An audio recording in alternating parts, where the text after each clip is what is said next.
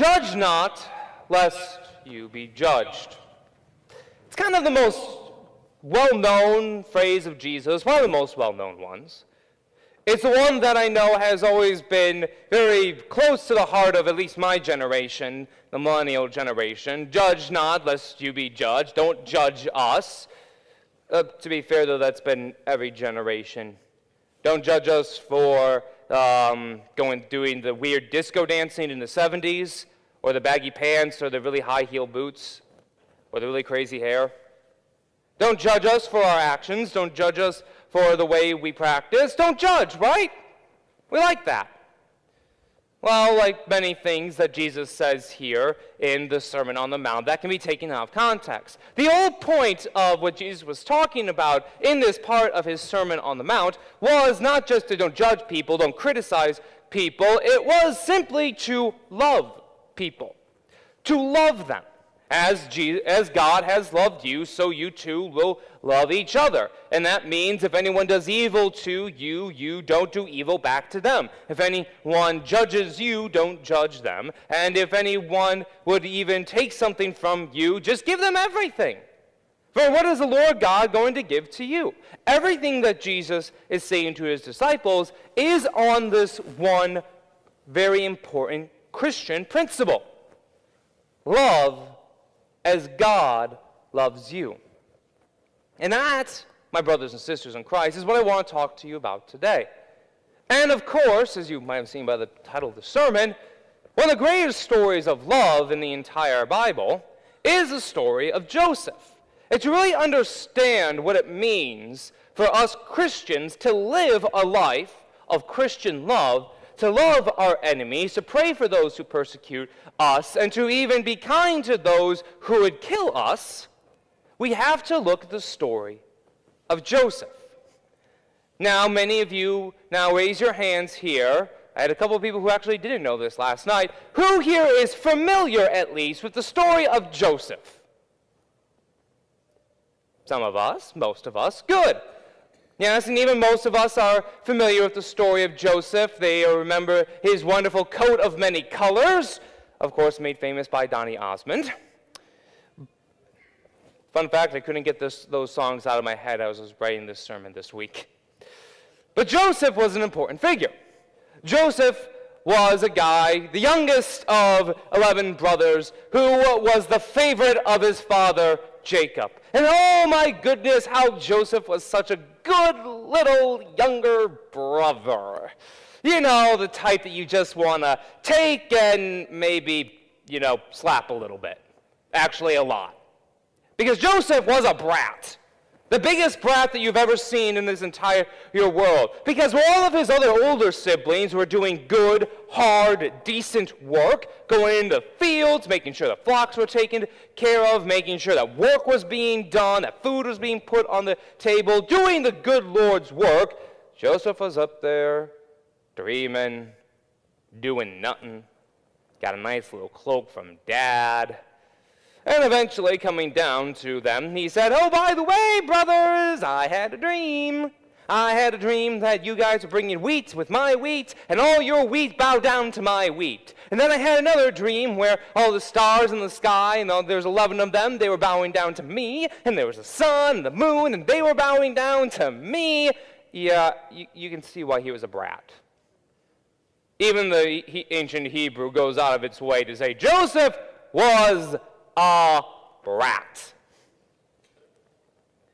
And so, like any good, responsible older siblings, they beat Joseph up and threw him in a pit and sold him into slavery.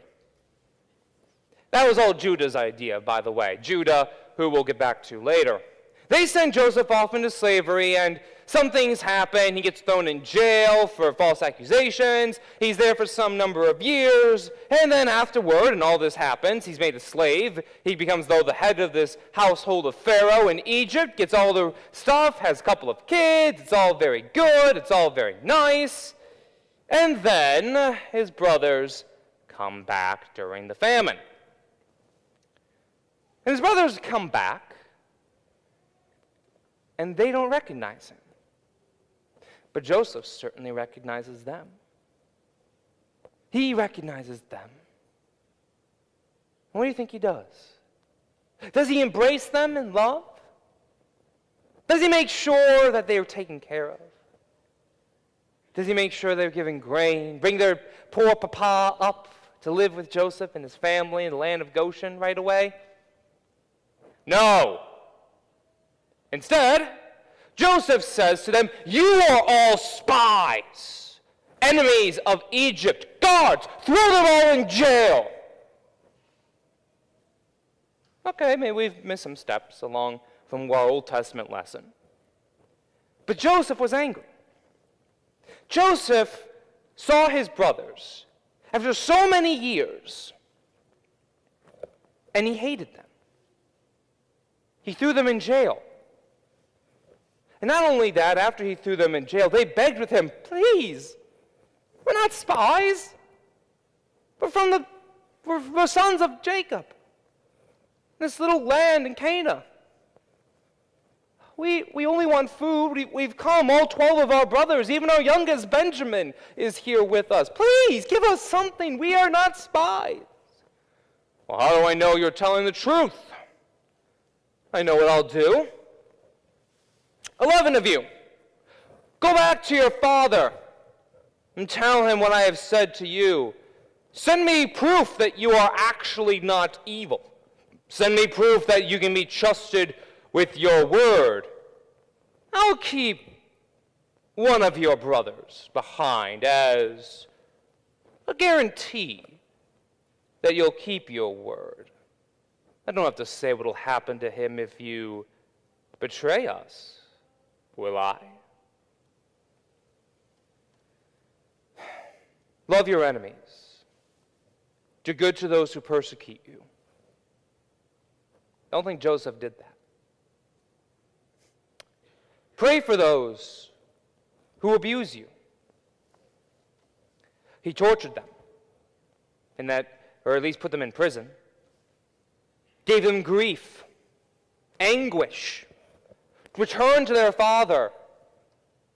Joseph knew the pain of having lost the son, having lost his father.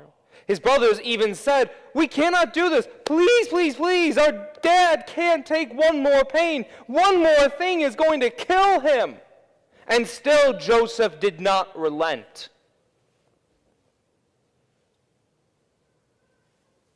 And of course, Joseph tricked them. The brother came back. All the, all the brothers did. And Joseph said, Okay, maybe you're good to go. So, here, have a feast. Have a good banquet. Let everyone eat and be filled.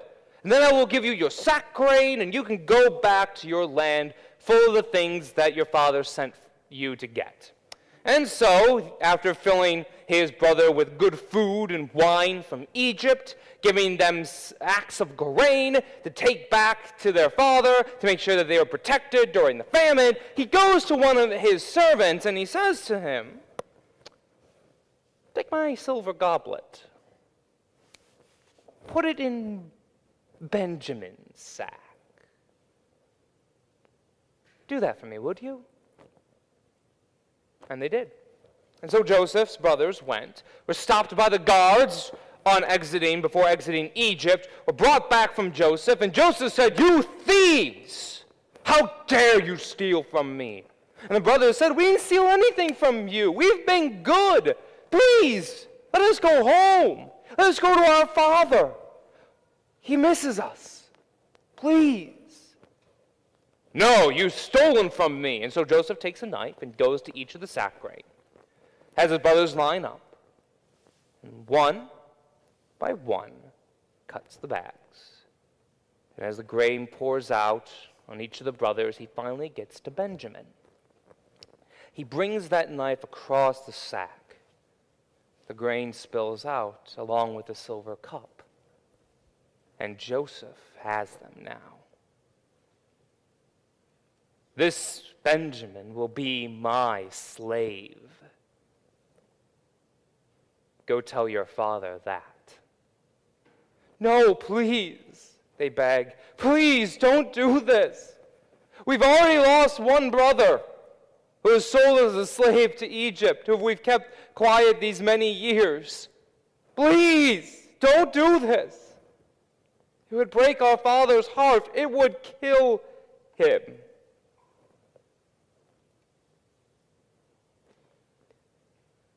Love your enemies. Be good to those who persecute you. Pray for those who abuse you. Give to everyone who begs from you. From the one who takes away your goods, do not demand them back. And as you wish that others would do to you, so do to them. Joseph, right now, is caught in a bit of predicament, as we are. Because Joseph is us. And I really do mean that. Because Joseph was blessed by God. He was given so much. Freed from slavery by Pharaoh, given a family, a wife and sons, given blessings by God, made him so that the entire world would be saved through Joseph, through his good storage of grain after predicting a dream. And God was always with Joseph. He was with Joseph when he was a slave in Potiphar's house, his master. When, he, when Potiphar's wife accused him of doing something very bad to her, and he was thrown into jail, God was still with Joseph and still blessed him, made him warden over the entire prison had him interpret dreams where he was once the dreamer. Now God gave him the power to interpret dreams. And then he rightly gave a prediction to two men. And even when those men forgot him, one because he died and one because he just plain forgot, until later, God was still with Joseph, giving him blessing after blessing, good thing after good thing. And even amidst all the evil things, God was with him. It is the same way for us. We have Christ. God has been good to us. For when we were rebellious, when we were brats, when we were all the things that we should not be, God could have destroyed us. God could have said to, well, go away, I don't want you. But what did he do? Instead, blessing after blessing, overpouring, outpoured into our laps, was heaped upon us. For he gave his only Son, Jesus Christ, he, to love us, to forgive us, to teach us, to show us what it means to truly love God's enemies, because we were God's enemies, turned away from God, given wholly to sin and death and the power of the devil. And yet, what did God do?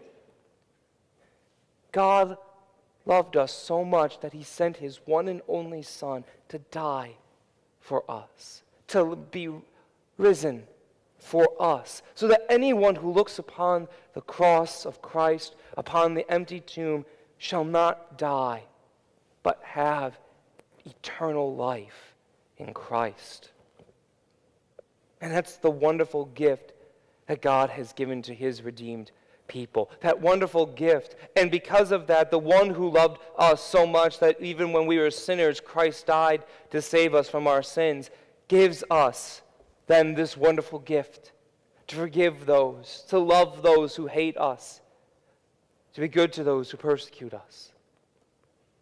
Joseph finally got the memo. He did. And after all this stuff, he said to his brothers, I am Joseph. Is my father still alive? Come near me, please. And he explained to them all that had happened, forgiving them. God had already forgiven them, blessed them. Judah, the man who orchestrated all of that, was blessed extremely. Through his line, Christ would be born. And Joseph, seeing the forgiveness that God gave to them, so too forgave them himself. It was hard and as you saw and heard, there were some times he failed quite miserably.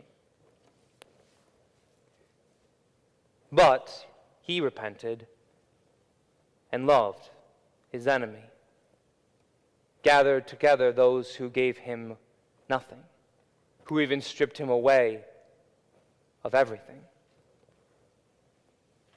And so too it is with us. For Christ has given us everything his very life for ours, his very blood and body to eat and to drink, to preserve us and to forgive us our sins, to give us the gift and food that will last into eternity, a foretaste of the feast to come. And God has loved us so much. And we are here and then stuck now with two Josephs. And which one will we be? Will we be the Joseph, knowing the blessings that we have from God, knowing the wonderful power that we have to forgive sins, the wonderful gift of love of God? Having all of that and having the blessings of God, here stand two Josephs for us to follow. So, which one will you? Will you follow the Joseph who condemned his brothers, who imprisoned them, tricked them, gave them anguish, and didn't forgive them? Or will you be the Joseph who looks upon his enemies, his brothers, knowing that they have sinned and wronged him, and love them, pray for them, gather them close, bring them to church? Pray for everyone and ask that God bless them even more than He has blessed you. For that is what we are called to do. And may God give you the strength to do it in Christ Jesus our Lord. Amen.